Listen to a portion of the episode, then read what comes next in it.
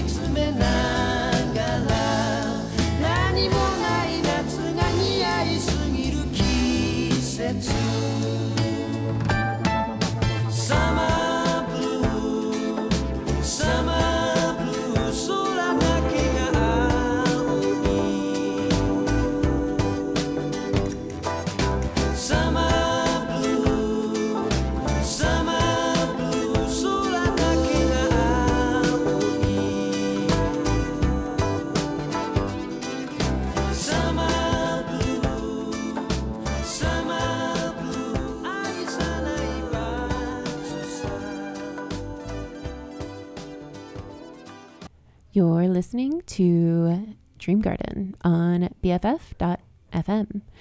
This week is brought to you by Japanese Maples. Um, little known fact, at least to me, uh, there are thousands of varieties of Japanese maples, uh, which is gorgeous because their leaves change a million different colors, also like kind of throughout the year. Um, I found out that you can um, actually sunburn a Japanese maple if you water the leaves during the day um, and it's really sunny. The sun will kind of like hyper focus on those leaves and give them spots because the water concentrates the sun. So, which is also maybe a reminder to mist the leaves at night or just water the soil. Um, anyways, um, we love Japanese maples. They're gorgeous, almost as gorgeous as this next track, um, Hayama Rain by the Mattson. I hope you'll enjoy. You're listening to BFF.fm.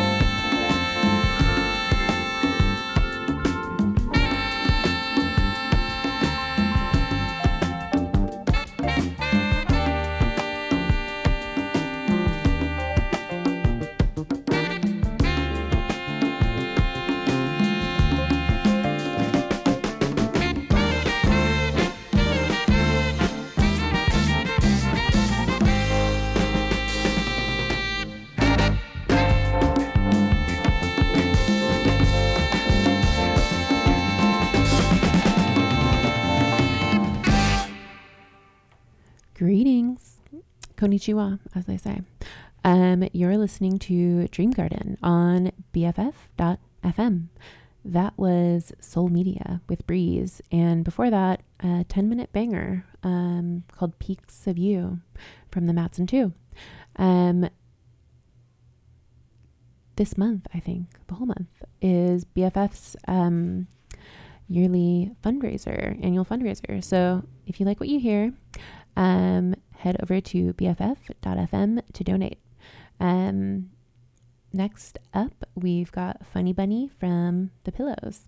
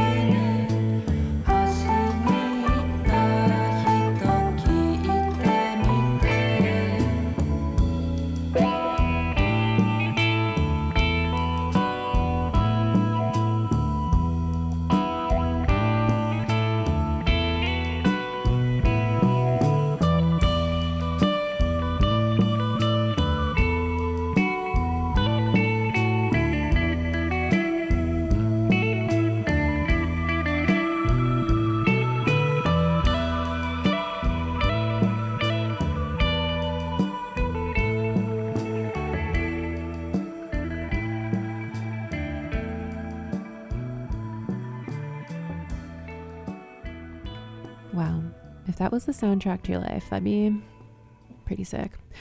That was Kikagaku Moyo um, with Nazo Nazo. Um, and now I feel like I haven't talked about Japanese maples enough. So I'm going to read you a story called Maple Leaf Mountain. Um, and this is a tale that has been um, collected from a couple of different sources. Um, the internet tells me it is it's a parable, so we're gonna go with it. Um, Maple Leaf Mountain. Long ago, in the country of Japan, lived an emperor named Takakura no In. He loved all of nature and was especially fond of maple trees. Their incredible variation both fascinated and enchanted him, and their beauty soothed him. The emperor's home was in the country. His palace was on a mountain top. For his pleasure, Takakura no In ordered his people to search for as many different maples as they could find and to plant these treasures all over the mountain. Many years passed before the emperor's dream came true. There were no cars, no planes, no computers, no regular mail deliveries to speed things up. But in a time, thunderstorm, dancing, red haired girl, lion's head, and many other samples of living poetry covered Maple Leaf Mountain.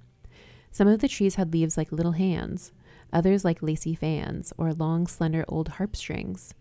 Some grew in the shape of waterfalls, others of vases, mushrooms, or stately upright figures. And oh, what an awesome kaleidoscope of colors they made, changing from tree to tree and from season to season. One fall evening, a new gardener worked very hard and very late on the mountain. It was cold, but the work kept him warm. Eventually, his family began to help out. It would make a good impression on the emperor to see so much cleaning and raking. Besides, they too were cold. But finally, it got too dark to work, and by then it was even colder. The gardener started a little fire and began to burn the leaves. It was lovely for the children to warm their feet in the double red flame of um, in the double red of flame and autumn leaf. The farmer also heated some rice for all and some wine for his wife and himself. Before dawn, at night's coldest hour, he arose, raked and burned those leaves which had blown while they rested. Comforted, his family slept on peacefully. The samurai, the emperor's generals, were the first to stir that morning. When they saw what the new gardener had done, they became alarmed for his safety. They knew what this man did not. The emperor began his fall days contemplating the beauty of pink, gold, blue, orange, maroon, and scarlet leaves that had fallen on the ground. All year he anticipated these days. Takakura no In planned his life so that he would be home on his mountain at this time. The samurai did not know what to do. They could be vicious warriors when defending their emperor, but they were also men of great compassion and did not want to see this lead to tragedy. While they worried, the emperor, unseen, arrived on the mountaintop, ready to savor the morning's colorful beauty. The samurai looked up in time to see a loving smile touch his cheeks. The emperor saw and understood immediately what had occurred. Contrary to the fears of the samurai, he was thrilled. He recited the verse of the famous poet, Ritai Haku We'll warm our bodies gathering maple leaves. In turn, those red bows to the flames consign, and then we'll warm the sake, hot and sweet, to warm our autumn hearts with the hot wine. Later, he wrote down his own poem about the double gift of the leaves first, their beauty to nurture the human spirit, and then their warmth to nurture physical bodies. Damn, profound. Next up, we have Shinunoga E-Wa from Fujii Kaze. Bon